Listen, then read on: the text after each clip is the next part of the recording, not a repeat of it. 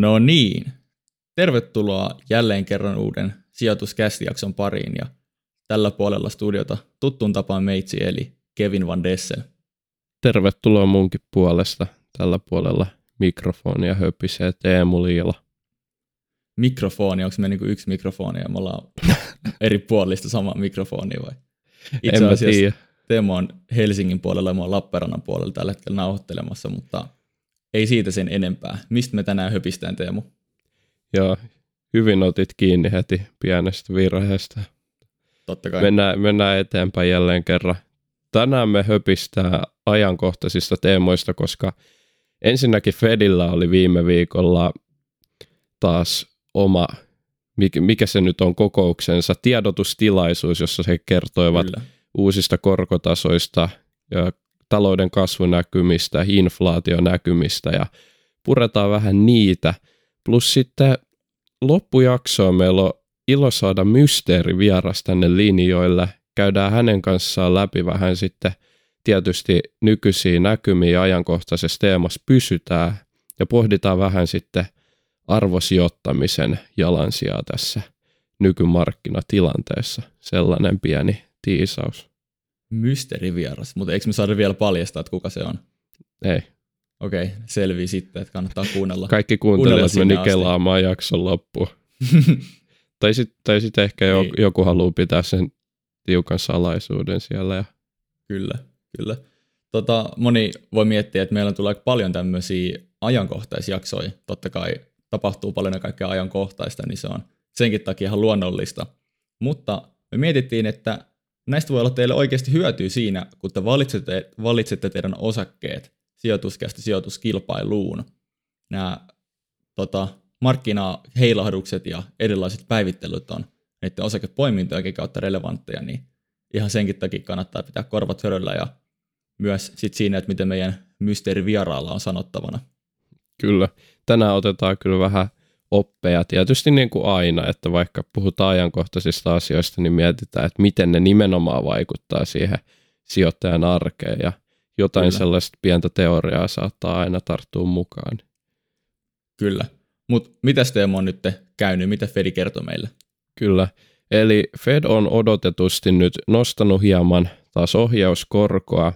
Se ihan päällimmäisenä, eli ohjauskorkoa nostettiin 0,25 prosenttiyksikköä ja näin ollen tavoite haarukassa 0,25-0,5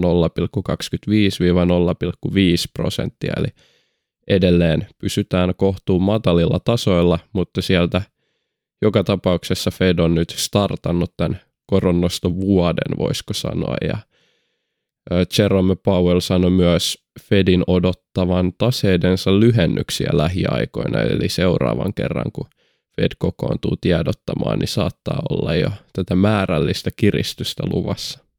Taseiden lyhennyksiä, olipa hieno termi. Tarkoittaako se, että ne ottaa sakset ja leikkaa sen, leikkaa sen tota A4 kahtia, vai mitä taseiden lyhennys tarkoittaa käytännössä?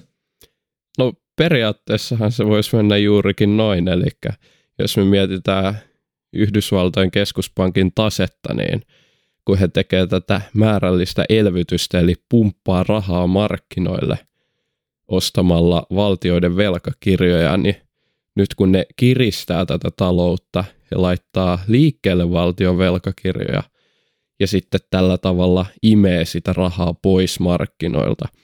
Ja miksi tämä nyt on taseiden lyhennys sitten, kun tätä rahaa imetään pois markkinoilta, niin sinne taseeseen merkitään omistuksiin nämä ostetut valtion velkakirjat ja sitten taas liabilities eli vastuut puolelle tulee sitten tämä kierrossa oleva rahan määrä ja nyt kun sitä imetään pois markkinoilta, niin se ei sen jälkeen enää sitten olekaan siellä keskuspankin taseessa. Eli voidaan sanoa, että tase lyhenee. Tämä nyt on vähän hämärä juttu, eikä tätä tarvitse sen enempää rupea tulkitsemaan kenenkään, mutta kunhan tietää, että taseiden lyhennys keskuspankilla tarkoittaa tätä kiristävää rahapolitiikkaa, niin pärjää jo tosi pitkälle. Okei, eli nyt niin kuin lehtipuhaltimesta laitettu reverse-nappi päälle ja nyt ei tungeta likviditeettiä markkinoille ja kiihdytetä Kyllä. niitä, vaan imet näistä pois sieltä. No toi oli, ja, toi oli ja loistava. Toi oli loistava vertaus, eli imetään.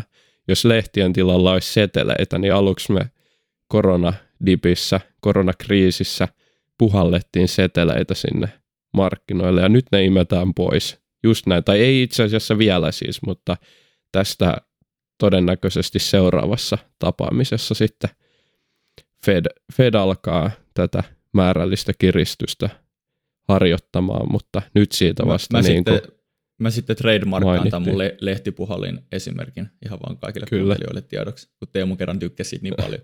Se oli hyvä. Miten sitten tota, öö, jenkit, kun kerran Fed on Jenkkien keskuspankki, Kyllä. niin minkä takia ne on nyt päättänyt tehdä tämmöistä hidastavaa rahapolitiikkaa tai ottaa vähän niin kuin ilmoja pois taloudesta, että meneekö siellä taloudessa niin hyvin vai? Joo, no itse asiassa ei ehkä, nyt, nyt ollaan siinä mielessä haastavassa tilanteessa, että inflaatio jyllää, se on tarjontapuolella kiusannut meitä, eli raaka-aineiden hinnat on noussut kovasti. Toki talous on kasvanut tähän mennessä oikein hyvälläkin mallilla koronakuopasta, todella hyvällä mallilla, ja Jenkeissä työttömyys on laskenut vauhdilla, palkat noussut kovinta tahtia moneen vuoteen tämän seurauksena, ja nyt ollaan tilanteessa, että kyllä talous on kasvanut, mutta sitäkin enemmän on ollut sitten inflaatiota, jota Fed lähtee nyt pikkusen jarruttelemaan. Ja nyt niin kuin me tullaan tilanteeseen, että se inflaatio on niin kovaa, että se, se on aiheuttanut meille ongelmia kuluttajien ostovoimassa. Ja se, että sitten palkkoja on täytynyt tämän takia nostaa, niin se on ajanut sitten yritykset tilanteeseen, missä puolestaan heidän täytyy uudelleen viedä näitä nousseita henkilökustannuksia sitten hintoihin ja me pikkuhiljaa saatetaan näyt- nähdä markkinoilla myös tällaista kierrettä, eli inflaatio on nyt tullut ainakin jonkun verran jäädäkseen ja nyt tätä sitten Fed lähtee vähän ennakoimaan nostamalla korkoja ja kiristämällä sitä rahapolitiikkaa. Okei. Haluatko sä vähän valaista mua ja meidän kuuntelijoita, että miten käytännössä tämä korkotason nostaminen, mitä Fed nyt vaikuttaa yrittävän te, tota, tekevän niin kuin toi 0,25 prosenttiyksikköä, mitä sä meille sanoit, niin miksi se hidastaa talouskasvua? Mikä, mikä siinä on niin kuin se prosessi siinä taustalla? Joo, eli siinä on useampi eri eri näkökulma. Voidaan ottaa kuluttajat ensin, eli rahalla ostetaan. Ostetaan asuntoja, opiskelijat ostaa, ainakin Suomessa opintolainalla, ruokaakin ja sitä rahaa olutta. tarvitaan. Niin, olutta ja korko on rahan hinta, eli nyt se on kalliimpaa. Se on näin yksinkertaista. Kulutus on entistäkin vaikeampaa. Sen takia talous hidastuu. Toiseksi meillä on yrityspuoli, eli velkariski yrityksillä nousee, koska korkokustannukset on kovemmat. Tätä sitten sijoittajat heijastelee oman pääoman tuottovaatimuksen nousuna, eli nyt yritystä, kun pidetään riskisempänä, niin siltä vaaditaan kovempaa tuottoa. Toki myös sitten vieraan pääoman kustannus nousee, koska ne korkokulut on nimenomaan korkeampia, ja tämä sitten nostaa ihan yrityksen keskimääräistä – pääomakustannusta, joten kaikki investoinnit on vähemmän houkuttelevia, koska niistä pitää saada entistäkin kovempaa tuottoa. Ja sitten vaihtoehtoinen sijoitus, eli nämä korkopaperit, niin ne on selkeästikin sitten puolestaan houkuttelevampia. Eli nyt, nyt on niin kuin parempi sijoittaa niihin korkopapereihin joku vähän aika sitten, kun niistä saa nyt sen ehkä jopa 0,5 prosenttia korkoa, niin tämähän nyt on sitten jo, no eihän toi nyt vielä ole mikään, mikään tuotto, mutta pikkuhiljaa ne alkaa näyttäytyä myös sit siellä oikeasti vaihtoehtona muille sijoituksille. Kyllä, eli voisi miettiä vähän niin kuin sillä lailla, että nyt kun raha kallistuu, eli korot nousee, niin rahaa halutaan lainata vähemmän, koska se on kalliimpaa ja sitä kautta sitä sitten käytetään vähemmän investointeihin ja kulutukseen ja kaikkeen tämmöiseen. Kyllä. Eikö, eikö tällä lailla voisi niinku summata? Just näin, se on hyvä, hyvä summata tuohon. Nyt, nyt me ostellaan vähemmän ja investoidaan vähemmän, niin talous sitten hidastuu, joka on se, niin kuin, se ei ole se tarkoitusperä tässä. Mutta kyllä. se on vähän niin kuin sivuoire. Niin, kyllä. Miten sitten inflaatio, nyt kun ollaan alettu siitä puhumaan, niin oliko Fedillä mitään tähän liittyviä havaintoja ja miten tämä inflaatio tulee kehittymään lähiaikoina? Joo, nythän me ollaan nähty noin 8 prosentin inflaatiotasoja USAssa, Euroopassa ei vielä ihan samoissa lukemissa olla. Hyvä niin, mutta Fedinkin ääni kellossa on nyt pikkusen muuttunut nimittäin. Aiemmin sitä pidettiin niin kuin aivan väliaikaisena tota inflaatiota ja se nähtiin muuttuvan hyvinkin äkkiä sitten taas normaalimmille matalille tasoille, mutta nyt Jerome Povelikin on, on todennut, totesi siis viime viikolla, että inflaatio on tullut pikkusen pidemmäksi ainakin jäädäkseen tänne markkinoille ja tarjontapuolen ongelmat vaikuttaa nimenomaan, eli raaka-ainehinnat, jota on ollut sitten kiihdyttämässä tämä Venäjän hyökkäyssota Ukrainassa, koska Venäjä on aika iso maa kuitenkin kansainvälisestikin viemään niin kuin energiaan liittyviä asioita sen enempää. En, en, en tarkenna, että mitä kaikkea Venäjältä tulee, mutta se on, sen on Fedikin ottanut huomioon, eli nyt odotetaan inflaation olevan jo pysyvämpää kuin mitä odotettiin sitten viime joulukuussa. Okei, tämä varmaan luo sitten aika paljon paineita noille koronnostoille, mitä, mitä Fed on tässä suunnitellut tekevän, kun inflaatiota ei pidetäkään enää ihan ohimenevänä ilmiönä, niin onko sulla jotakin korkoennusteita tai jotain informaatiota, että miten nämä korot tulee liikkumaan? Se on kuitenkin sijoittajalle aika oleellinen esimerkiksi DCFn kautta. Joo, nythän Twitterissä ollaan nähty jo paljon kyselyitä siitä, että mitä jengi uskoo, monta koronnostoa ja mihin päädytään, mutta nyt Fedi antoi siihenkin enemmän suuntaa, eli kun joulukuussa oli ilmoitettu, että korkoennuste tälle vuodelle tulee olemaan mediaanitasolla 0,9 prosenttia, niin tällä hetkellä Fed on nostanut sitä kokonaisen prosenttiyksikön ja nyt ennustetaan jopa 1,9 prosenttia tälle vuodelle ohjauskorkoa.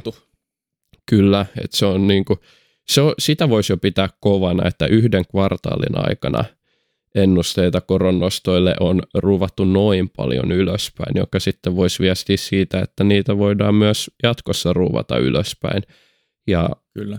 nyt vielä sitten seuraaville parille vuodelle mediaani korkoennuste on 2,8 prosenttia, eli ö, sieltä aletaan näkeä pitkästä pitkästä aikaa jonkinlaisia korkoja – joka sitten hidastaa nimenomaan talouskasvua ja on aiheuttanut huolia myös sitten sijoittajissa, mikä heijastelee sitten väkisinkin tuolla pörssin puolella. Eli kun aikaisemmin puhuttiin siitä, että voidaan kohta alkaa puhumaan siitä, että voidaan alkaa nostamaan korkoja, niin nyt ollaan hypätty niin, kuin niin monta steppiä, että yhtäkkiä lähdetään tuplaamaan niitä korkotasoja tai ainakin ennustusten, mm. ennust, ennustusten mukaan näin alettaisiin tekemään. Kyllä, että nyt ollaan nimenomaan siinä pisteessä, mitä moni pelkäs. No, mitään suurempaa triggeriä osakemarkkinoille ei tällä viime viikolla ollut. Eli itse asiassa kurssit jopa nousi hetkellisesti. Mä en ihan tiedä miksi ne sitten palasi tietysti sen päivän päätteeksi tai ei tietysti, mut, mutta ne palasi. Hinno, hinnoitella jo, että se on Kyllä. ehkä ollut leivottu osittain niin sinne hintaan. Kyllä, joo, se on nimenomaan hyvä pointti ja pitää muistaa, että meillähän tuossa alkuvuodesta, kun tultiin kurssilla, no Helsingin pörssissä ihan järjettömiä määriä jo alas, Jenkeissä vähän vähemmän, mutta tätähän hinnoitellaan, eli pörssit katsoo sen, onko se nyt virallisesti, mitä rahoitusteoria sanoo, niin yrittää ainakin katsoa puoli vuotta eteenpäin ja hinnoitella – niitä tasoja sinne jo ennakkoon, niin kyllä tätä on hinnoiteltu ja tosin nyt on ehkä pikkusen odotuksia kovemmat ollut nämä korkoennusteet vielä kuin joulukuuhun nähden nousi aika paljon, mutta siellä on niin paha hinnoiteltu pörssissä, että ei ainakaan nyt vielä mitään radikaalimpia liikkeitä ollut niin kuin enää tässä vaiheessa alas. Mä alan vähän nyt haastamaan sua. Äh, ei. Mä alan haastamaan Povelia. Mä tiedän, että se kuuntelee meidän jaksoa Google-kääntäjän kanssa ja nyt, nyt kannattaa pistää korvat hörölle, eli mikä homma, jos nyt nostetaan korkotasoja, halutaan hidastaa talouskasvua, mutta itse asiassa inflaatio, mitä me nähdään, niin ei välttämättä johdukaan kovasta talouskasvusta, vaan se johtuu tämmöisestä hienosta asiasta, minkä Teemu on joskus meidän jaksossa selittänyt, eli kustannusinflaatiosta. Eli nyt ei olekaan inflaatiota, mikä tulee siitä, kun talous kiihtyy ja kulutus kasvaa, vaan on inflaatiota, joka tulee siitä, kun ei ole materiaaleja, joka sitten tavallaan aiheuttaa sen, että materiaalin kustannukset nousee, mikä pakottaa niiden yhtiöiden viemään se kustannusten nousu niiden lopputuotteen hintaan.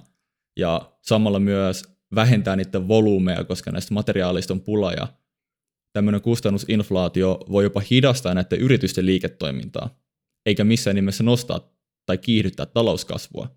Niin minkä ihmeen takia tämmöistä lähdetään nyt taistelemaan niin kuin korkotason nostamisen kautta? Eikö meillä ole tässä aika niin kuin vaarallinen potentiaalinen tilanne käsillä?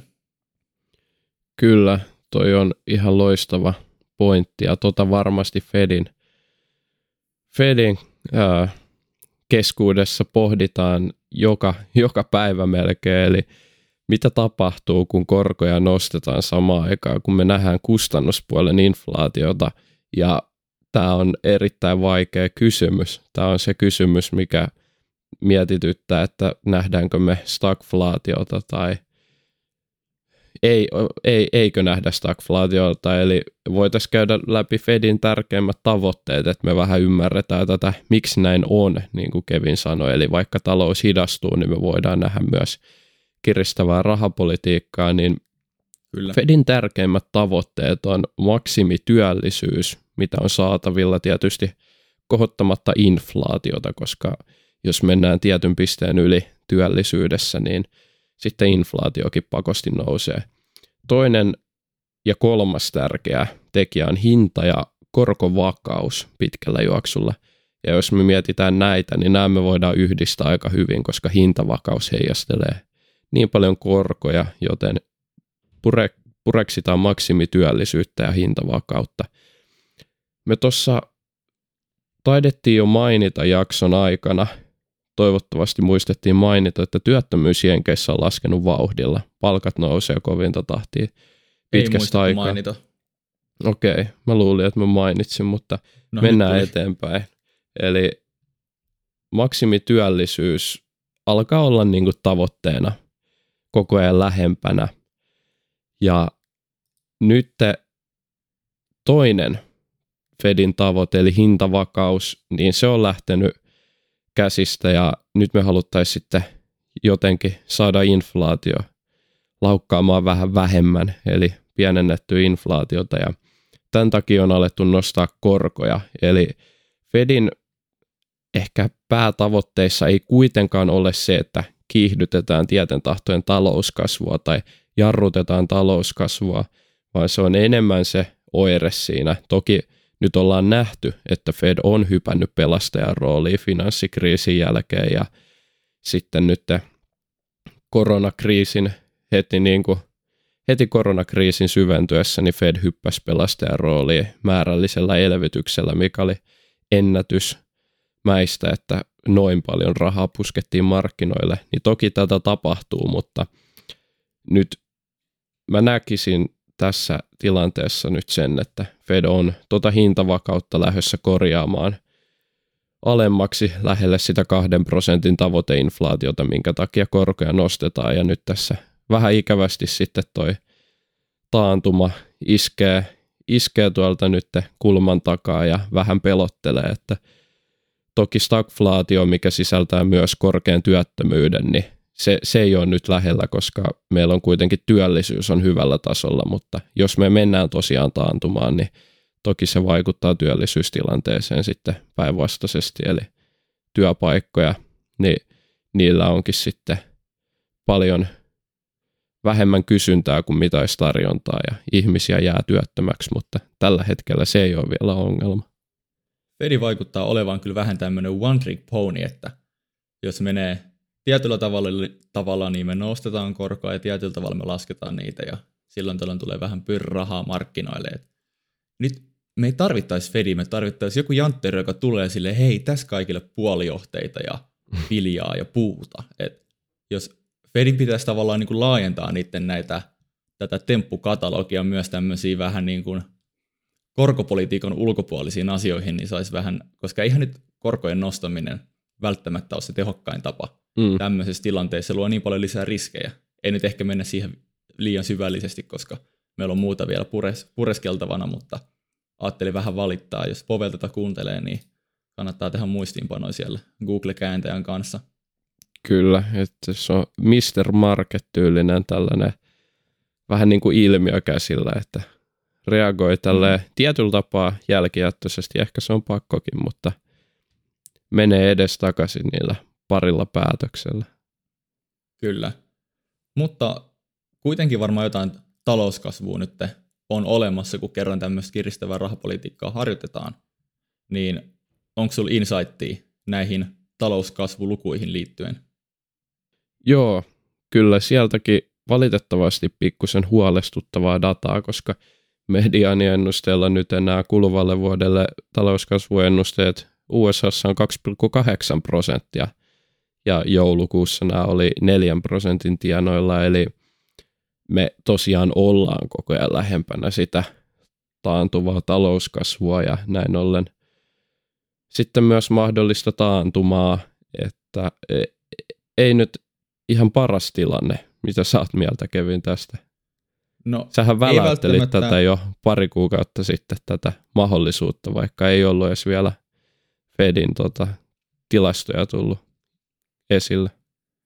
Siellä oli taas kristallipallot kirkkaana tulilla, mutta ei välttämättä ole paras tilanne. Sinänsähän 2,8 prosenttia talouskasvua per vuosi, jos olisi semmoinen tappavan tasainen tahti, niin ei välttämättä olisi mikään huono juttu, mutta kun ennusteet laskee, niin se, on, se, se voi kertoa, että on negatiivisia tekijöitä taustalla. Ja mä itse asiassa mietin, että johtuukohan tämä siitä, että nämä Fedin toimet korkojen nostamiseksi on alettu leipomaan niihin ennusteisiin, vai liittyyköhän tämä enemmän esim. Venäjän hyökkäyssotaan tai tämän tyyppisiin, no ehkä, ehkä se Venäjän hyökkäyssota nyt ihan päällimmäisenä tekijänä, niin onko Kyllä. sulla mitään veikkausta, että kumpi se on vai onko se vähän molempia?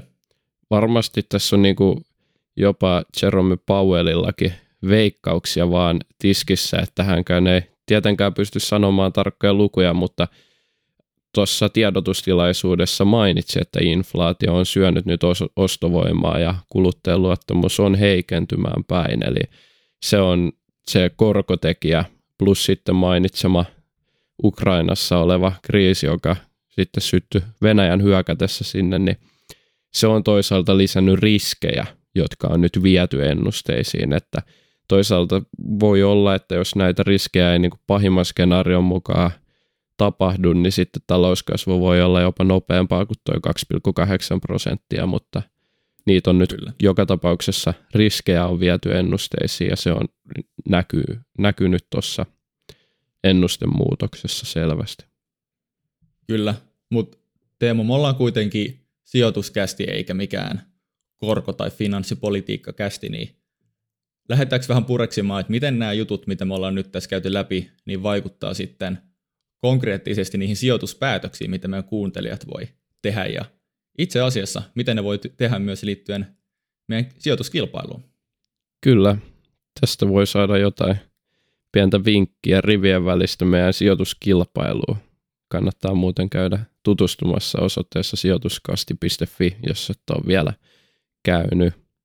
Kyllä. Mutta öö, no, ekana mulle tulee mieleen, niin kuin, että arvosijoittaminen, se niin kuin monen vihaama, miksi, miksiköhän se on vihaama, ehkä siksi, että se ei ole tarjonnut tuottoja lähiaikoina, mutta arvosijoittaminen, eli mataliin arvostuksiin sijoittaminen, niin se nostaa päätään usein varsinkin tällaisten niin kuin kovempien korkojen aikana, koska siellä on niin kuin, ensinnäkin on pankkisektoria mukana, on näitä vakaampia yhtiöitä, ketkä on niin kuin suhdanteista huolimatta säilynyt vuosikausia, ja sitten toisaalta kasvuyhtiöt, ketkä nyt on viimeiset vuosikymmenet ehkä jonkun verran vielä, vaikka tulikin alas tuossa lähikuukausina aika paljon niin yliperformoinut arvoosakkeita, niin nämä sitten puolestaan Kyllä.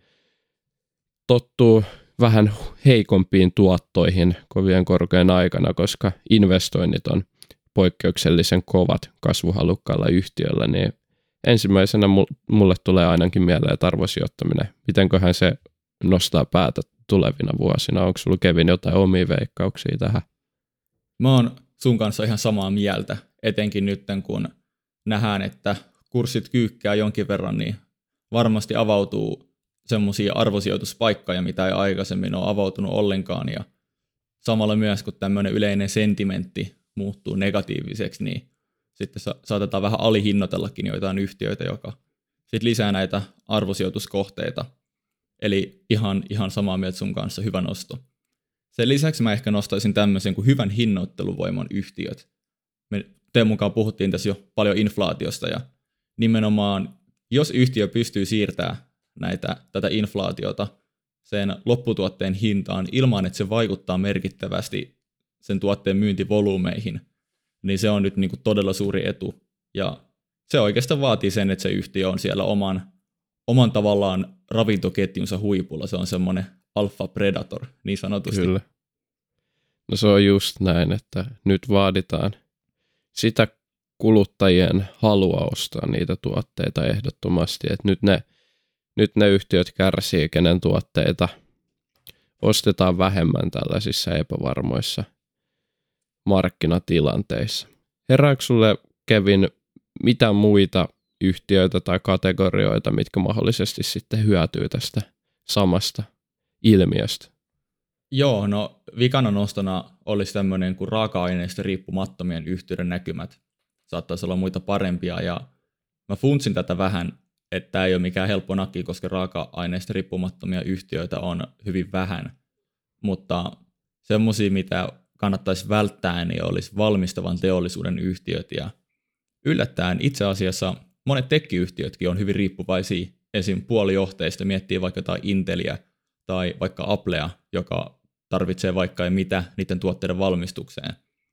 Sitten taas semmoisia, mitkä ei ole niistä raaka-aineista niin riippuvaisia, niin on esim. Tietynlaiset softayritykset ja lisäksi tämmöiset palvelu- ja konsultointiyritykset, mitkä nojaa enemmän niiden työntekijöiden niin kuin tietotaitoon. Vertaa vaikka Gofore vastaan Soltek, että tämäkään ei ole niin yksinkertainen asia, koska Soltekilla on ollut esimerkiksi paljon ongelmia, koska se ei ole voinut tuottaa niitä konsultta, niin kuin, niiden ammattilaisten haluamia ratkaisuja, koska ne myös tarvii jonkinlaisia, jonkinlaisia niin kuin materiaaleja, että ne tekee näitä projekteja, mutta toisaalta taas Gofore, mikä on vielä enemmän semmoista hyvin neuvonta- ja konsultointipainotteista, niin se on porskattunut todella hyvin ja ei ole mitenkään, ei ole mitenkään niin kuin ottanut, ottanut tavallaan, tai ei ole tullut mitään ongelmia tästä puolijohdepullasta tai mistään muustakaan materiaalipullasta. Mutta on semmoinen juttu, mikä kannattaa pitää mielessä, kun valitsee, valitsee osakkeita lähiaikoina.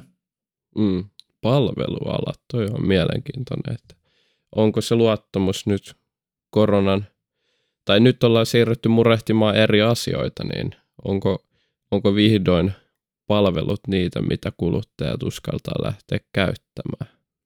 Niin, siihen en osaa vastata. Enkä välttämättä tiedä, että onko palveluala tässä kohtaa hyvä sijoittaa, mutta tästä raaka-aineen riippuvuuden näkökulmasta, niin siinä olisi ainakin potentiaalia. Niin, sitä kannattaa pohtia.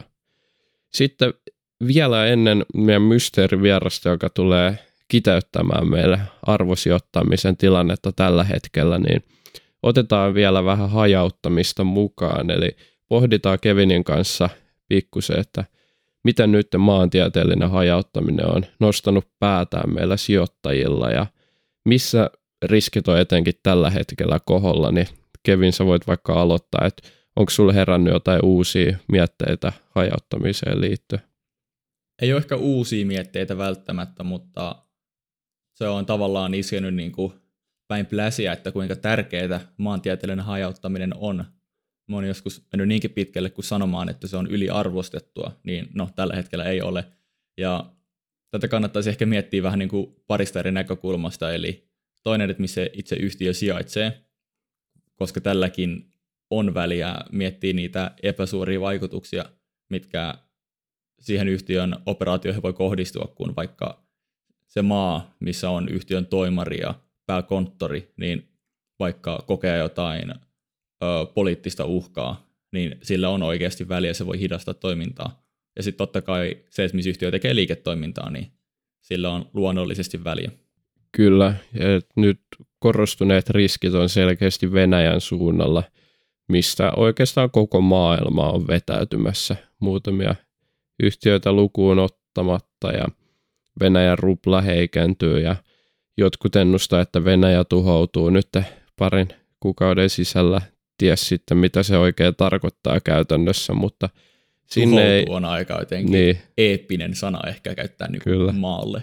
Mites, mitä se sitten tarkoittaa, että tuleeko Venäjästä niin kuin tällainen Pohjois-Korea kakkonen vai mikä? Niin, en Joo, toivon mukaan toivon mukaan siellä jonkinlainen vallankumous käy. Ja, ja sitten Kiina on mielenkiintoinen, koska oli erinäisiä huhuja siitä, että kiinalaiset olisi antanut tukea tai alkamassa antamaan tukea Venäjälle tähän sotaan liittyen. Ei ole tähän asti vielä ainakaan, nyt kun nauhoitellaan, niin kuulunut mitään siihen suuntaan, että Kiina olisi antamassa apua. Toivottavasti ei todellakaan anna, että Kiina siinä – pilaa ihan oman maineensa ihan totaalisesti ja vielä vie niin kuin omaa maataan heikompaa suuntaa. Toivottavasti näin ei käy, mutta nyt kyllä niin kuin, jos ei halua riskiä kantaa salkussa, niin näihin kahteen maahan ei missään nimessä kannata sijoittaa.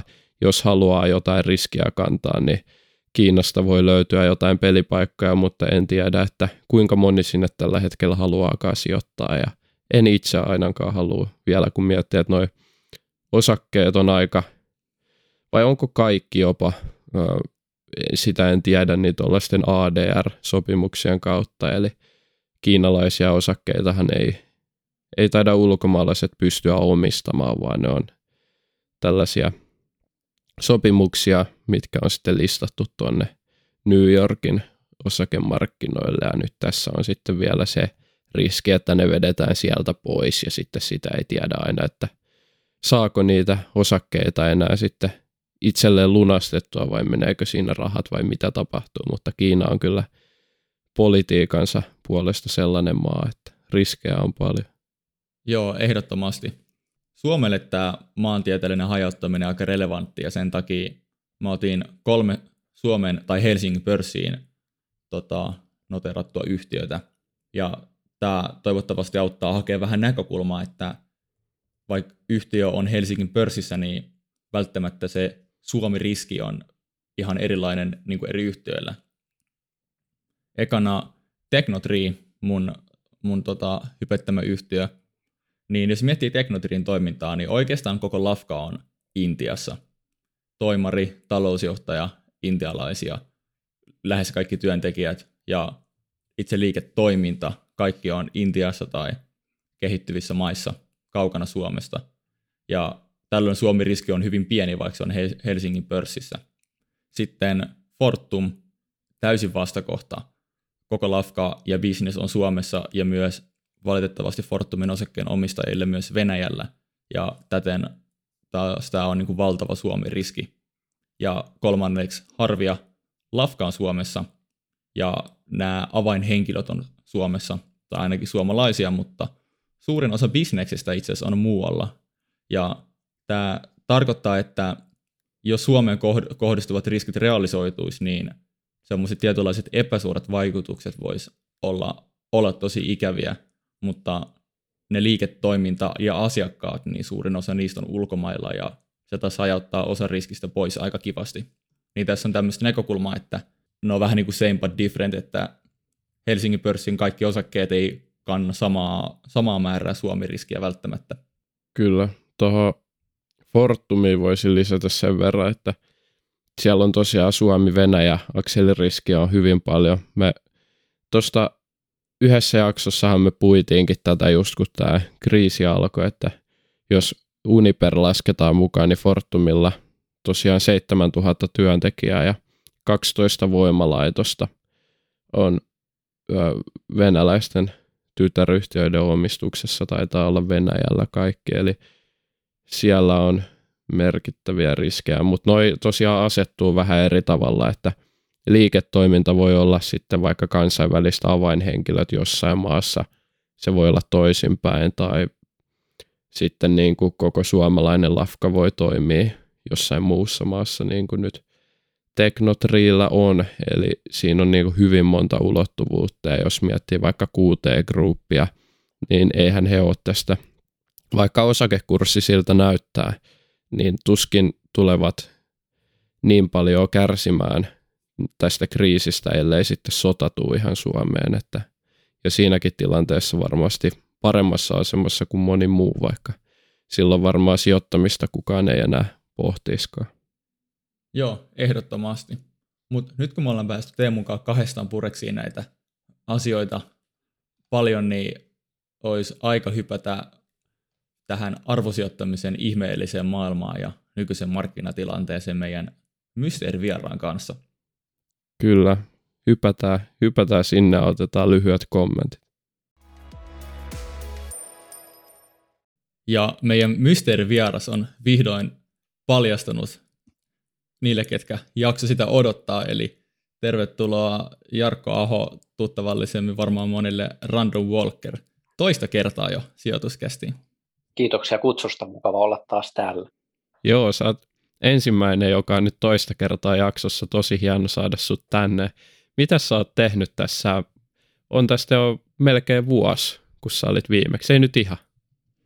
Joo, aika, aika juoksee kyllä niin kovaa vauhtia. Taitaa siitä melkein vuosi olla ja no markkinoilla on tapahtunut kaikenlaista siinä aikana, seurannut tietysti hyvin tiiviisti osakemarkkinaa ja nyt näitä viimeaikaisia tapahtumia, mihinkä varmaan tuossa myöhemmin jakson aikana mennään. Ja aika paljon työkiireitä, kaiken näköistä.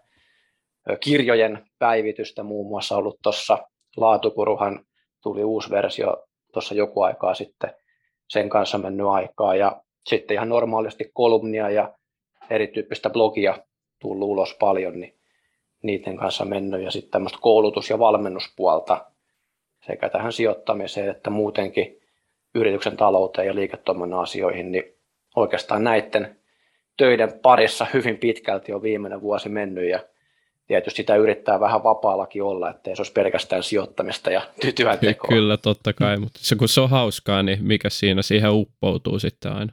Joo, se on just näin, niin kuin taidettiin silloin viime jaksossakin puhua, niin pystyy hyvin yhdistämään työ ja harrastuksen melkein, niin se on, ei sitä välttämättä niin työnä sinällään ota, että kaikki mitä tekee, niin on mukavaa sitä nauttii, niin mikä, mikä se on parempi. Jep. Kyllä, se on hyvä, että projektia pukkaa, sama kuin Teemo ja minäkin ollaan tässä meidän kilpailun takia, niin varmaan tehty keskimäärin johonkin 12 yhteen asti yöllä hommia, kun se on ollut vaan mielenkiintoista. Niin mm-hmm. Se, on, se ajantaju ei, vähän ei, niin ei, se katoaa siinä, eikö Kyllä. niin? Se on just näin. Mutta tähän väliin ennen kuin mennään tota, arvosijoittamiseen ihmeelliseen ja nykyään jopa ehkä vähän trendikkääseen maailmaan, ei ole enää pelkästään boomereille, niin meillä olisi tämmöinen kaupallinen tiedote ekonomin valmennukselta, ja sähän oot Jarkko tota, luennoit ekonomin valmennuksella, ja kun sä oot tämmöinen sijoituskuru, niin annaks jotain sijoitustippejä siellä kurssilla vai mitä sä oikein, mitä sä oikein teet siellä? Joo, varmaan niitä vinkkejäkin olisi ihan mukava antaa, mutta tota, totuuden nimissä niin tietysti pyritään keskittymään siihen aihepiiriin, mitä, mitä kauppakorkeakoulun pääsykokeessa ylipäätään on. Eli fokus on tiukasti siinä, siinä pääsykokeisiin valmistautumisessa ja lukion talouteen oppimäärässä, mutta täytyy sanoa, että sijoittamisesta on viime vuosina varsinkin aika paljon kysymyksiä tullut. Mm. Varsinkin tämmöisiä haastavampia aineistoja, case-kysymyksiä liittyen varmaan siihen, kun sijoittaminen on ollut muodissa ja on ajankohtainen teema, niin semmoisia kysymyksiä yleensä pääsykokeessa on paljon ollut. Joo. Eli kyllä niin kuin sijoittamisesta kaikki kiinnostuneet niin saa, saa niin kuin sijoittamisen teoriaa ja rahoituksen teoriaa nimenomaan sillä pääsykokeen kulmalla myös täällä mun, mun kursseilla mun, mun valmennuksessa. Kyllä, no mä muistan, kun mä hain kauppikseen ja vuosi sitten ja pääsinkin, niin silloin, silloin koe oli täynnä soveltavia kysymyksiä, sitä oli vaikeutettu huomattavasti ja kyllä ne Jarkon luennot siellä auto tietysti oli, oli kyllä hyvä, että siellä oli oikeasti niin kuin sijoitusguruita mukana, niin sinne vaan su- suosittelen kaikkia viimeistään nyt liittymään ekonomivalmennuksen kurssille, ketkä kauppista on pohtinut ja laitetaan tuohon kuvaukseen vielä linkki totta kai, että pääsette sieltä tutustumaan. Kyllä. Hypätään sitten tähän mielenkiintoiseen aiheeseen ja ekana pikaiseen markkinakatsaukseen. Eli nyt ollaan nähty suuri liikkeet sen jälkeen, kun sä olit Jarkko viimeksi meidän vieraana. Ja tota, Helsingin pörssikin on kyykännyt virallisen karhumarkkinaan tuossa. Ja nytten arvosijoittaminen ehkä on vihdoin ja viimein noussut vähän niin kuin relevantimmaksi, ainakin, ainakin jos miettii, mitä se on nyt lähivuosina aikaisemmin ollut, niin onko nyt arvosijoittajalla jotain, jotain nostettavaa pörssissä jo? Joo, olette kyllä ihan oikeassa siinä, että taitaa se virallinen karhumarkkinan määritelmä, eli miinus 20 prosenttia huipusta osakkeita ainakin Helsingin pörssissä, jos nimenomaan katsotaan suomalaisia osakkeita sieltä viime vuoden syksyn huipulta tähän päivään. Eli, eli pikkuhiljaa myös tämmöiselle mun kaltaiselle arvosijoittajalle, joka, joka niin kiinnittää huomiota siihen turvamarginaaliin, niin pikkuhiljaa alkaa ihan hyviä osakkeita löytymään. Eli ehkä jos tämä nauhoitus olisi tehty tuossa pari viikkoa sitten, niin silloin toki oli vieläkin halvempaa. Nyt kurssit on jonkun verran siitä tullut ylöspäin, mutta niin kuin valikoivasti tiettyjä yksittäisiä osakkeita, kun, kun poimii, niin nyt alkaa olemaan semmoinen tilanne, että myös, myös selkeästi arvosijoittajalle löytyy, löytyy jotain. Kyllä. Mites oot sä kuinka tarkasti noita arvostuksia perannut, että millä tasolla siellä heilutaan tällä hetkellä ja mitkä sektorit on sun mielestä nyt niin kuin houkuttelevempia, että siellä on niin kasvuosakkeet tullut myös alas tosi paljon, että ei ole pelkästään nämä niin kuin klassiset arvoosakkeet, vaan nimenomaan myös kasvupuolelta ollaan tultu ne isoimmat kurssilaskut, niin onko jotain yksittäisiä sektoreita, mitkä nousee nyt selkeästi sulla päällimmäisenä? No joo, oot, oot siinäkin oikeassa, että varsinkin se niin kuin kasvuosakekupla, niin sehän nyt on, on selkeästi puhjennut ja se varmaan käynnistyi tuossa jo useampia kuukausia sitten ja nyt sitten tämä ihan viimeinen, jos miettii Helsingin pörssiä, niin totta kai tämä geopoliittinen tilanne, Ukrainan sota on, on vaikuttanut siihen ja, ja varmasti sitten niin kuin isommassa kuvassa vielä pelot inflaatiosta, mitä toki on nyt jo voimakkaasti nähty. Ja sitten siihen liittyen keskuspankkien toimet, korot on nyt vihdoinkin lähtenyt nousuun, eli enää ei ole vain sitä spekulaatiota, että lähteekö ne vai vai koska ne lähtee, vaan, vaan nyt me ollaan sitä nähty varsinkin Yhdysvalloissa. Ja kun ottaa nämä kaikki tekijät huomioon, niin on mun mielestä ihan luonnollista, että kurssit on tullut alas ja ennen kaikkea niiden kasvuosakkeiden kurssit on tullut alas, mitä varmasti silloin viime, viime jaksossakin spekuloitiin, että koska, koska sitä nähdään, niin nyt se on sitten ihan oikeasti tapahtunut. Mm, mun fokus, koska se on enemmän kuitenkin siinä, että pyrin löytämään suhteellisen hyviä yrityksiä, laadukkaita yrityksiä, mutta en ole valmis maksamaan niistä liikaa, niin just tämän tyyppinen markkina, kun myös niitä kasvuosakkeita tulee alas, niin kyllähän se niin kuin lisää, lisää mun kiinnostusta myös sen tyyppisiin osakkeisiin. Toki jos miettii tämmöisiä esimerkiksi nyt QT ja Revenion kaltaisia pieniä kasvuraketteja, niin se iso kysymys on, että vaikka sieltä on tultu useita kymmeniä prosenttia alas kurssissa, niin onko ne vieläkään sitten riittävän halpoja. Mutta kaksi semmoista esimerkkiyritystä, mitkä totta kai muakin arvosijoittajana kiinnostaa, jos, jos se kurssi sitten tippuu riittävän alas. Ja nyt jos viittaan tuohon niin Ukraina ja Venäjän tilanteeseen, niin erityisen tarkkana pitää olla semmoisten osakkeiden kanssa, jotka on tullut voimakkaasti tämän kriisin takia alas. Ja, ja niin kuin sijoittajan pitää sitten miettiä ihan aidosti sitä, että onko kysymys ylireagoinnista vai onko se ihan aitoa, onko siellä järkisyitä sille, että joku Nokian renkaat on puolittunut tai Fortumin kurssi on, on niin kuin tullut useita kymmeniä prosenttia alas. Mullakin näitä molempia salkusta löytyy ja no itse asiassa Nokian renkaita olen, olen kyllä täydentänyt mutta niin kuin Kyllä. tietysti tiedostan sen, sen riskin, mikä tämän tyyppisiin arvoosakkeisiin liittyy. Joo, toi loppu oli hyvä lisäys, että peilaa sitä tapahtunutta kurssireaktiota siihen, että miten se tulevaisuus ja se yhtiön tuloskyky näyttää. Ja tästä mä ajattelin kysyä sulta ehkä yleisemmällä tasolla, että viime jaksossa, kun sä olit meidän vieraana, niin puhuttiin, että ollaan liian korkealla ja että on huolestuttavia kurssitasoja. Ja nyt kun ollaan dipattu ja on ollut aitoja syitä, mitä sä äsken toit esille, että miksi me ollaan dipattu, niin onko tämä dippi ollut oikeassa suhteessa suhteessa niihin riskeihin ja muuttuihin, mitä on nyt tapahtunut markkinoilla. Eli näetkö että ollaan nyt oikealla tasolla, halvalla tasolla vai ollaanko vieläkin liian kallilla tasolla suhteessa siihen, mitä on tällä hetkellä meneillään?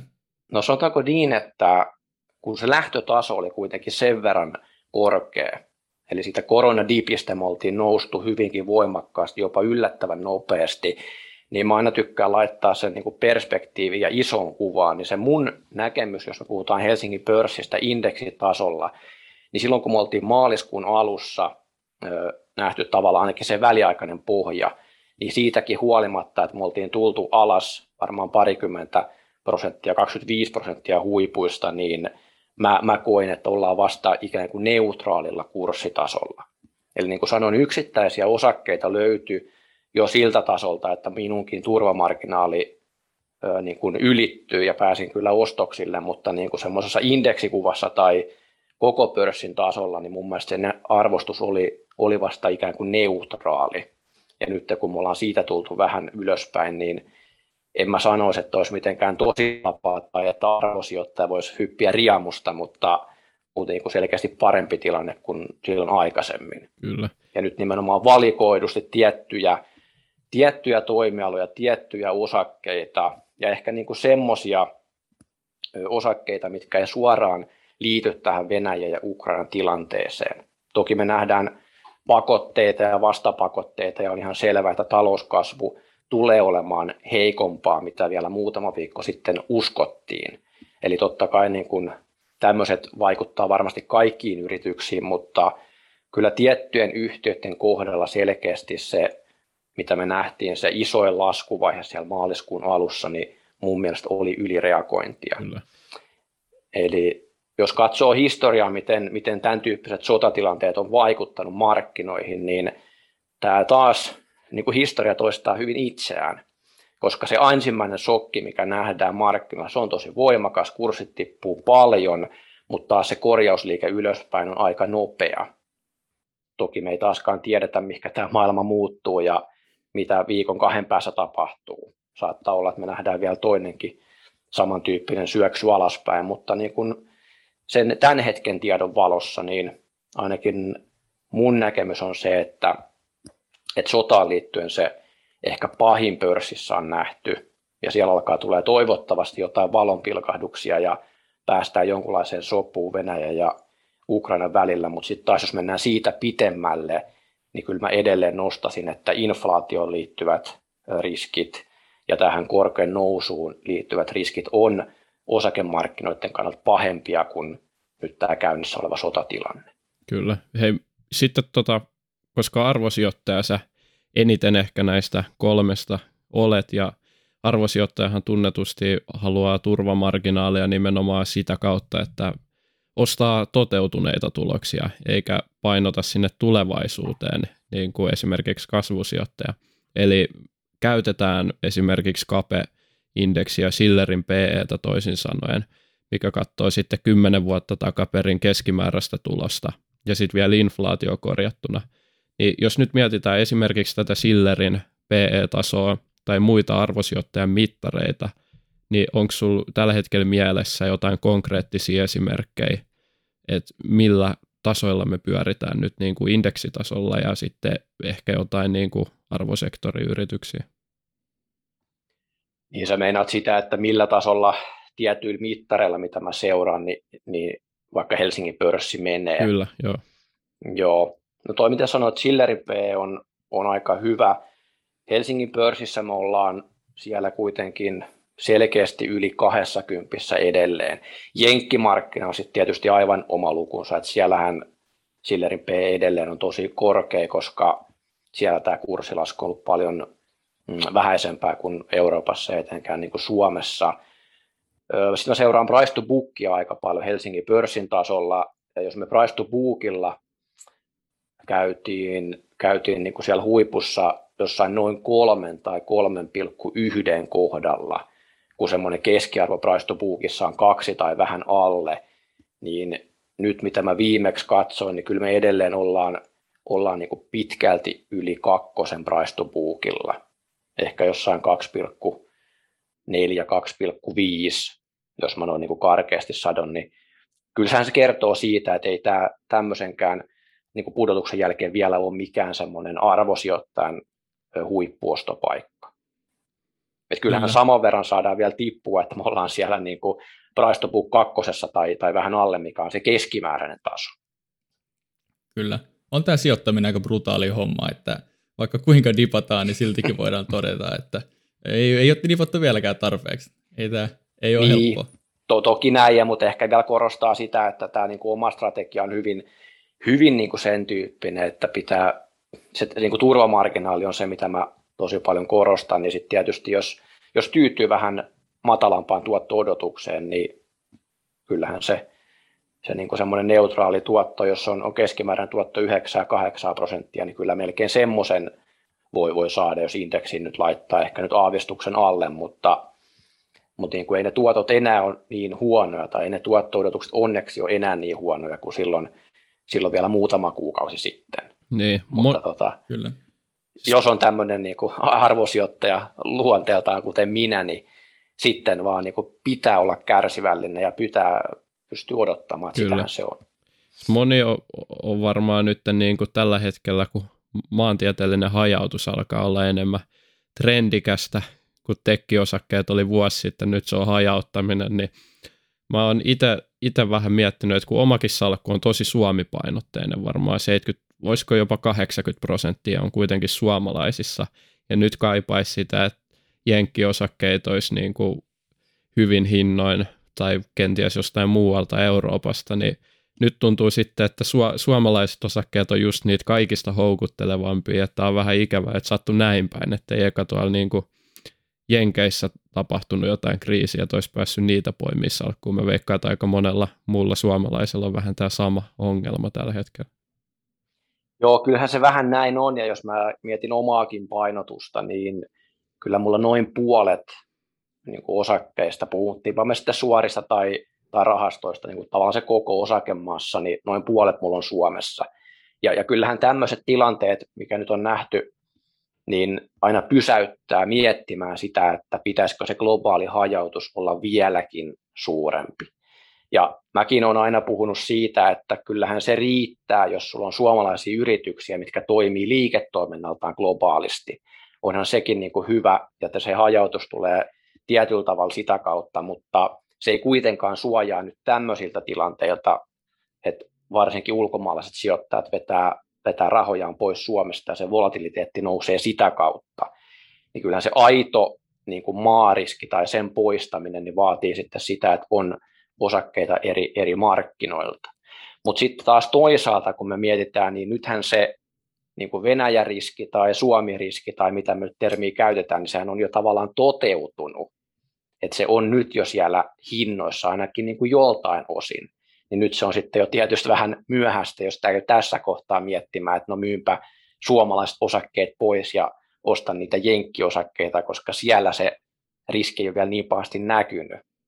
Et niin kuin sanoit, jos siellä olisi laskenut, niin siitä ehkä voisi sinne lisätäkin painotusta, mutta mutta kyllä ainakin mulla se haaste tässä tilanteessa on edelleen se, että se jenkkimarkkina on niin älyttömän kallis edelleen. Kyllä se on, se on just niin, se on niin. vähän se ongelma tässä, että jenkkejä haluaisi lisätä ja siihen on nyt herännyt taas itsekin, että mm.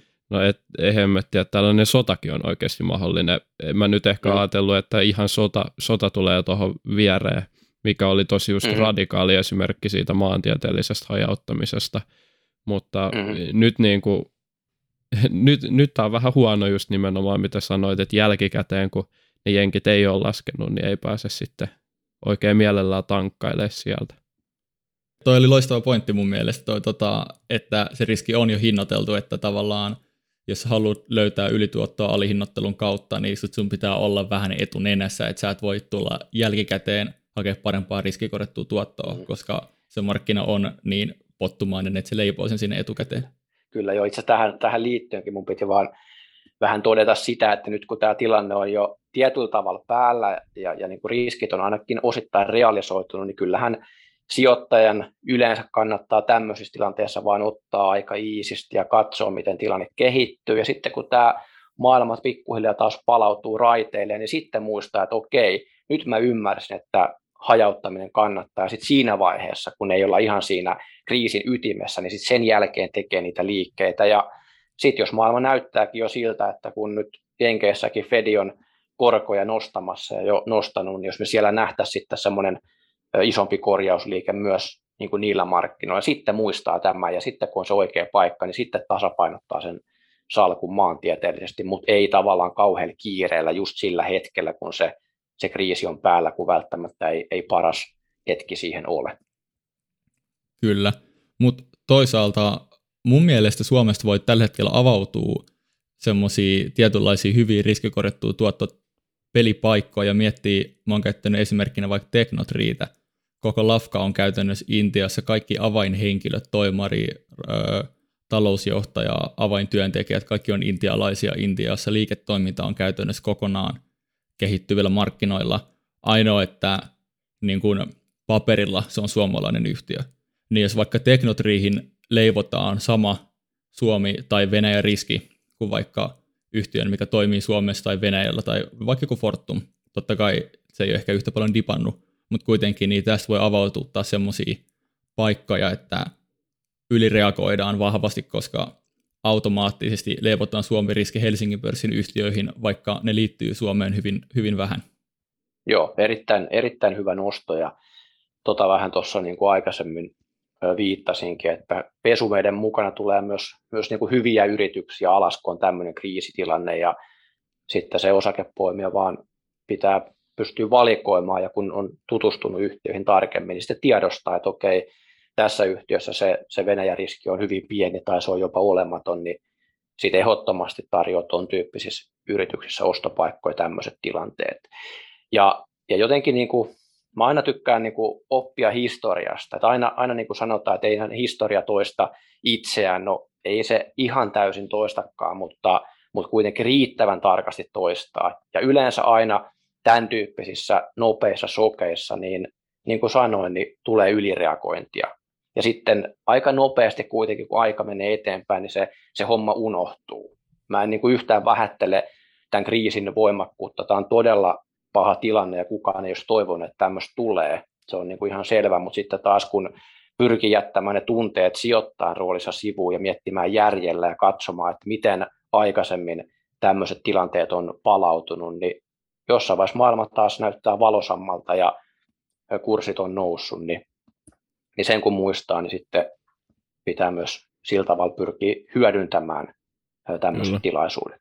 No mikä on nyt tässä vähän jo väläyttelit, että voidaan niin kuin toipua tästä kurssidipistä, mutta toisaalta sulle ne neutraalit arvostukset oli vasta siellä dipissä, niin onko sulla kristallipalloa heittää, että mihin nyt osakekurssit sitten lähtee, että pystytäänkö me nä- näkemään sitä, että se liike jatkuu alaspäin vai onko todennäköisempää just, että tämä kriisi jää niin kuin lyhytaikaisemmaksi ja sitten kur- kurssit, kurssit nousee. Tämähän nyt on ihan taas tota niin kuin vastuutonta mm-hmm. spekulointia vaan, mutta me halutaan tietysti jokaiselta vieraalta aina herkkupalat, niin löytyykö kristallipalloa? Joo, e-, ehdottomasti. Mä oon samaa mieltä, että näillä on kiva niin kuin arvuutella spekuloida. Tämä on niin kuin mukavaa viihdettä, mutta niin kuin hyvin Kyllä. sanoitkin, kaikki kuulijat ymmärtää, että se vastuu on sitten siellä ruudun toisella puolella.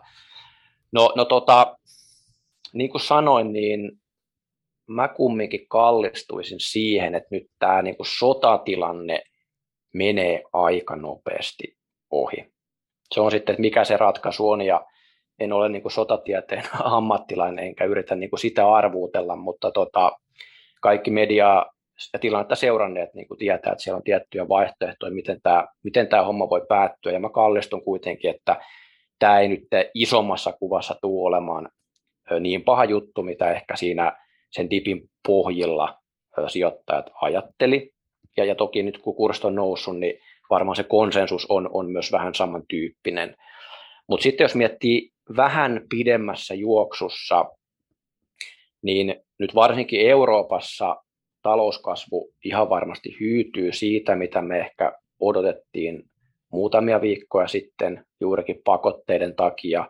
Ja, vaikka tämä niin kuin akuutein sotavaihe päättyisi ja siihen tulisi niin kuin hyvä ratkaisu, niin mä uskon, että ne niin kuin suhteet sinne Venäjän suuntaan on pitkäksi aikaa mennyt ja pakotteet on edelleen voimassa ja kaikki tavallaan tämän tyyppinen vaikuttaa negatiivisesti yrityksiin ja talouskasvuun varsinkin Euroopassa ja, ja tietysti Suomessa, joissa monissa yrityksissä kuitenkin on sitä Venäjä-sidonnaisuutta vähintäänkin epäsuorasti.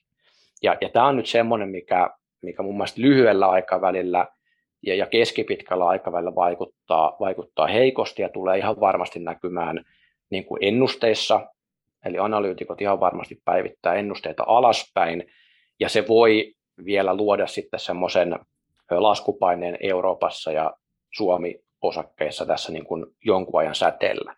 Mutta sitten mä kuitenkin koen, että se ei ole suoraan liity tähän sotatilanteeseen, vaan sitten niihin jälkiseuraamuksiin, mitä, mitä tästä niin kuin sodasta on, on tullut.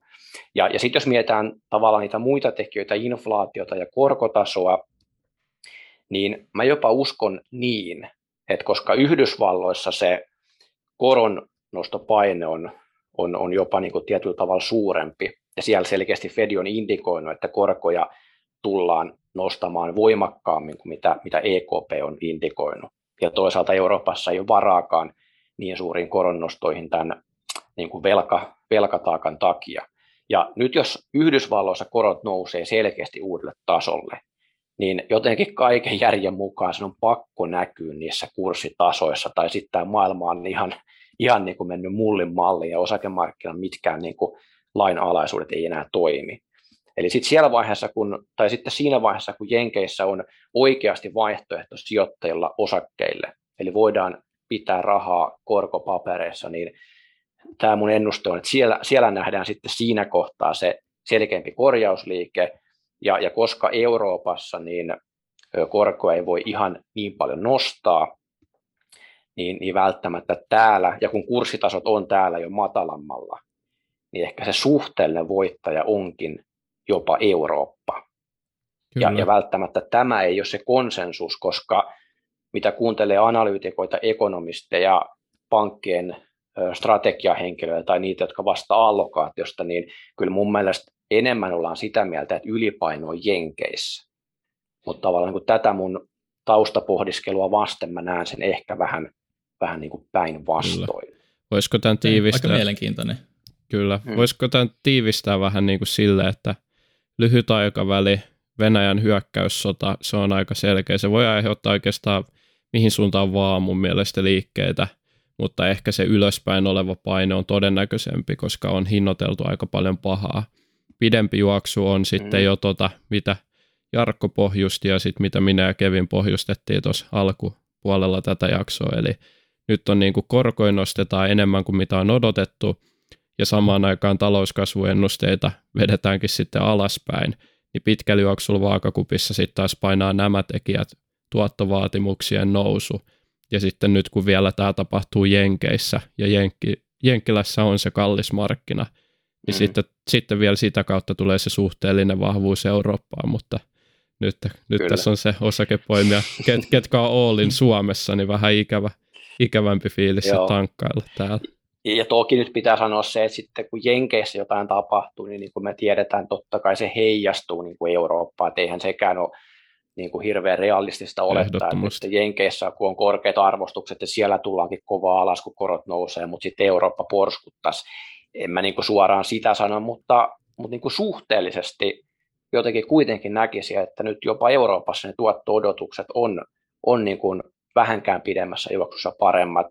Ja sitten yksi semmoinen positiivinen juttu, mikä on pakko nostaa esille, taas kun miettii sitä isoa kuvaa ja niin kuin tosi pitkää aikaväliä, niin jotain hyvää tässä sodassa on ainakin se, että nyt länsi on selkeästi yhtenäistynyt, tiivistynyt, on tehty yhteisiä päätöksiä liittyen nyt vaikka Kyllä. tähän vihreeseen siirtymään, siihen liittyviin investointeihin ja, ja toki niin kuin siihen, että halutaan energiariippumattomuutta Venäjästä. Ja, ja kaikki tavallaan tämmöiset tulee aivan varmasti johtamaan semmoisiin investointeihin, mitkä ei vielä ennusteessa muutama viikko sitten ollut. Mutta toki tämän tyyppiset investoinnit niin alkaa näkymään vasta vuosien päästä.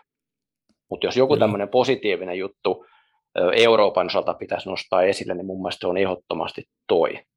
Et jos me synkisteltiin täällä vielä, että Eurooppa ei kasva ja ei ole mitään tulevaisuutta, niin nyt ehkä tämmöinen voisi tuoda jotain valva siihen. Joo, joo, kyllä varmaan paras skenaario on se, että Eurooppa tulee tästä yhtenäisempänä ja vahvempana kuin aikaisemmin. Noista koroista tuli mieleen, mun on pakko kysyä, koska viimeksi kun sä olit meillä vieraana, niin me pohdittiin näitä korkeita arvostustasoja ja miten me Teemu mukaan sanottiin, että ne on pitkälti perusteltu tällä matalalla korkotasolla. Ja sulla oli loistava vasta-argumentti, sanoit, että toisella kuplalla on paha lähteä perustelemaan toista kuplaa. Niin no, nyt aika näytti ja olit, olit hyvin oikeassa tästä ja kurssit, tota, tai tämä riski realisoitu ja kurssit tuli aika paljon alas, niin mitä, mitä me nyt tästä niin opimme? No joo, hyvä, hyvä kysymys taas, ja aina, aina pitää just miettiäkin tämän kautta, että mitä, mitä oppii jostain. No, no ainakin siis sen, mä en ihan tarkkaan muista, korostinko mä tätä siinä meidän, meidän viime kerran keskustelussa, mutta aina on yrittänyt sanoa, että katsotaan sitä historiaa, katsotaan mitä se on meille aikaisemmin kertonut.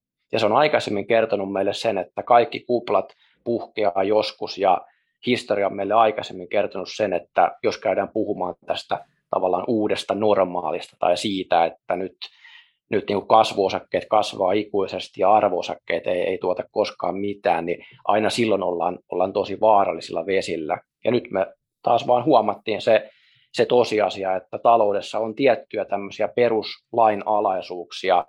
Tämä taloustiede ei tietenkään ole fysiikkaa, se ei ole niin absoluuttista, mutta on tiettyjä tämmöisiä perusperiaatteita ja aika hyvin ennemmin tai myöhemmin ne tulee esille, vaikka niin kuin lyhyellä aikavälillä nähdään tiettyjä irrationaalisia piirteitä. Mutta mut ennen, ennemmin tai myöhemmin, kun vaan jaksaa sijoittaja odottaa, niin sitten ne tietyt lainalaisuudet tulee sieltä ja varmaan tämä on nyt ollut y- yksi tämmöinen, että kuplaosakkeet, hypeosakkeet, kasvuosakkeet on tullut voimakkaammin alas ja nyt sitten alkaa taas näyttää siltä, että ne arvoosakkeet kuitenkin sitten pidemmässä juoksussa tuottaa, tuottaa paremmin. Kyllä. Sitten voitaisiin vähän siirtyä tämmöiseen no, spekulaatiosta toiseen herkulliseen spekulointiin, kuten varmaan monet kuuntelijat tietää, niin sijoituskästiltä on tulossa sijoituskilpailu. Ja Jarkko, sä oot tota, mukana meidän sijoituskilpailussa, eli osallistujat voi myös niiden tota, omaa, omaa menestymistä vertailla sitten sun tuottoihin Investor-appissa, niin haluatko vähän kuvailla, kuvailla, että millä strategialla sä aiot nyt lähteä tähän meidän sijoituskilpailuun mukaan?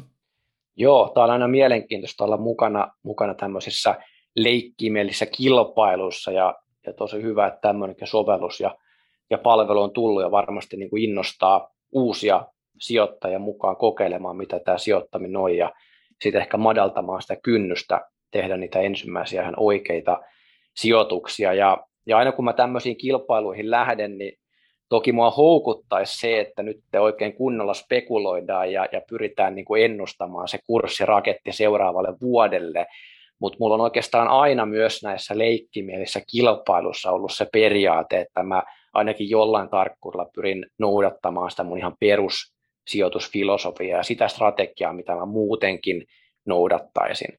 Eli pyrin valitsemaan myös tähänkin kilpailuun semmoisia osakkeita, mitä periaatteessa voisin ostaa ihan mun omaan salkkuun ja myös niin kuin pidempään salkkuun ja tämmöisessä pidemmässä juoksussa pitää niitä, niitä osakkeita pitkään, niin kyllä mä luulen, että se menee tähän mun ihan, ihan perusstrategia ja ydinosaamiseen, eli yrittää löytää kohtuullisen tai niin kuin riittävän laadukkaita, hyviä, vahvan markkina-aseman yhtiöitä, mitkä kuitenkin olisi hinnoiteltu kohtuu edullisesti, niin kyllä mä uskoisin, että tämmöisellä strategialla pystyy myös kisasalkun kasaamaan.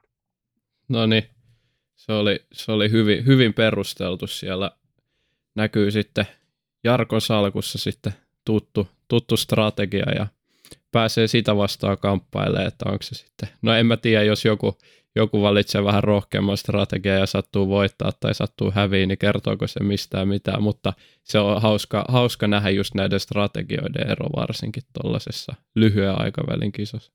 Kyllä, ja voihan se olla, että sitten jos me oikeasti nähdään vielä tämmöinen jatko, jatkoromahdus tähän, niin sitten ehkä semmoinen turvallisempikin salkku voi, voi niin pärjätä. Niin, jätätkö, ei, ei, kyllä. tiedä. Jätätkö käteistä salkun pohjalle? Sehän on myös Niin, sekin mahdollisuus. voisi olla, että niin, all in käteisenä, niin sitten pärjäisi hyvin romahdusmarkkinassa. kyllä. Se olisi aika permobear lähestymistä Kyllä. tuohon. Mutta, mutta kannattaa ehdottomasti lähteä mukaan, jos et ole lähtenyt. Ja jos vuoden, vuoden lopuksi sulla on paremmat tuotot kerättynä kuin Jarkolla, niin voit kehuskella kaverille, että on parempi sijoittaja kuin Jarkko Aho. Niin Juuri näin, siinä on ainakin, jo, jo, jos ei jää palkintoa käteen, niin jää ainakin se sitten käteen. just näin. Kyllä. Hei, miksi kaikkien tulisi osallistua tähän kilpailuun ja miksi tämä nyt on hieno juttu, Jarkko? Oikeastaan just mä, mä tykkään kaikista tämmöisistä, niin kuin, on ne kilpailua tai muita, mitkä ehkä niin kuin, vie tätä sijoittamisen ilosanomaa ylipäätään niin kuin eteenpäin ja madaltaa sitä kynnystä siihen, että, että mitä tämä sijoittaminen on. Ja mä niin kuin ymmärrän tosi hyvin, että aloitteleva nuori sijoittaja, niin se voi olla iso kynnys tehdä se ihan ensimmäinen osakeosto. Mutta nyt jos tämmöisen sovelluksen kautta vähän niin kuin kilpailun muodossa tutustuu sijoittamiseen ja kun on jotain yrityksiä sinne valinnut, niin alkaa sitten mielenkiinnosta seuraamaan, että miten näillä yhtiöillä ja osakkeilla menee, niin Kyllä, kyllä. pääsee vähän mukaan tähän markkinan fiilikseen ja siihen sijoittamisen tunnelmaan ja sitten ehkä jonain päivänä uskaltaa tehdä ihan oikeatkin sijoitukset. Ja, ja tietysti vaikka olisi jo sijoittaja, niin kuin minäkin, niin on ihan kiva välillä vähän tälleen leikkimielisemmin ja ei niin vakavasti tehdä näitä sijoitusjuttuja, niin semmoisenkin tämä on hyvä. Se on just näin ja pakko ilmoittaa, että myös ekonomivalmennukselta lähtee porukkaa mukaan kilpailuun ja esimerkiksi kurssipäällikkö, kurssilaiset tietää Jukkiksen, niin Jukkis on lähtemässä mukaan kisaan, niin sieltä tulee vähän kans painetta. Niin No niin, loistavaa. Katsotaan kumpi, minä vai Jukka pärjää paremmin. kyllä, Kyllä, se on just näin. Mutta jakso alkaa varmaan, varmaan lähestyä loppua tota, kovaa tahtia ja kiitos Jarkko, oli mahtavaa, että sä tulit jälleen kerran. Tämä on, niin kuin, tämä on merkittävä kunniamerkki, että maailman historian ensimmäinen vieras, joka on toista kertaa sijoituskästissä, niin nyt, nyt, nyt sä oot sen saada tämäkin, ansainnut. tämäkin maininta. kyllä. Kyllä. Hei, nyt loppuun, niin mitäs, sulla on gurusarja tullut jo mainittua, mutta nyt nostapa jotain muuta, muuta vielä tai nosta enemmän guruja vielä tapetille, että mitä nyt sijoittajan kanssa mennä lukee Jarkko Ahon tai Random Walkerin tekstejä, mistä niitä löytää? No joo, eli tuota, edelleen kauppalehteen kirjoitan noin kuukauden välein tämmöistä vakiokolumnisarjaa löytyy sekä, sekä printistä että verkosta. Sitten edelleen sijoitustietoon aina silloin, silloin tällöin tulee kolumneja ja Nordnetin blogissa, siellä vähän ehkä harvemmin viime aikoina, mutta sinnekin tarkoitus olisi myös jatkossa kirjoitella. Ja sitten tosiaan niin kuin sanottu, niin kolme sijoituskirjaa, laatukuru, arvokuru, pikkukuru, ja tuossa aika hiljattain laatukurusta tuli uusi, uusi ajantasainen painos. Ja tietysti aina, aina niin kuin tilanteen mukaan myös näitä muita kirjasarjoja tai muita kirjoja pitää, pitää aina päivittää sen markkinatilanteen mukaan, niin kannattaa seurata aina, kun uutta tietoa niiden osalta tulee. Kyllä. Hei, Kyllä. me varmaan tavataan vielä tässä myöhemmin kevään mittaan. Tuutko heittää jonkun pidemmän jakson vielä tänne? Nyt oli tällainen pikavierailu, niin saadaanko me kuulla sulta vielä sitten tiukempi markkina-analyysi tai mikä se sitten onkaan myöhemmin keväällä? Joo, ehdottomasti, ehdottomasti pitää tulla niin kuin paremmalla ajalla, sanotaanko näin, ja on niin kuin paljon juttuja, mitä jäi sanomatta tässä lyhyessä ajassa, niin ehdottomasti otetaan sitten tämmöinen kunnon pidempi jakso tässä tulevaisuudessa. Kyllä, mahtava homma. Kiitos paljon sulle ja kiitos kaikille kuuntelijoille ja me nähdään ja kuullaan ensi jakson puolella. Kiitos. Kiitos kaikille kuuntelijoille ja pysykää kuulolla Jarkon seuraavastakin vierailusta. niin Se on moro. Kyllä. Moro.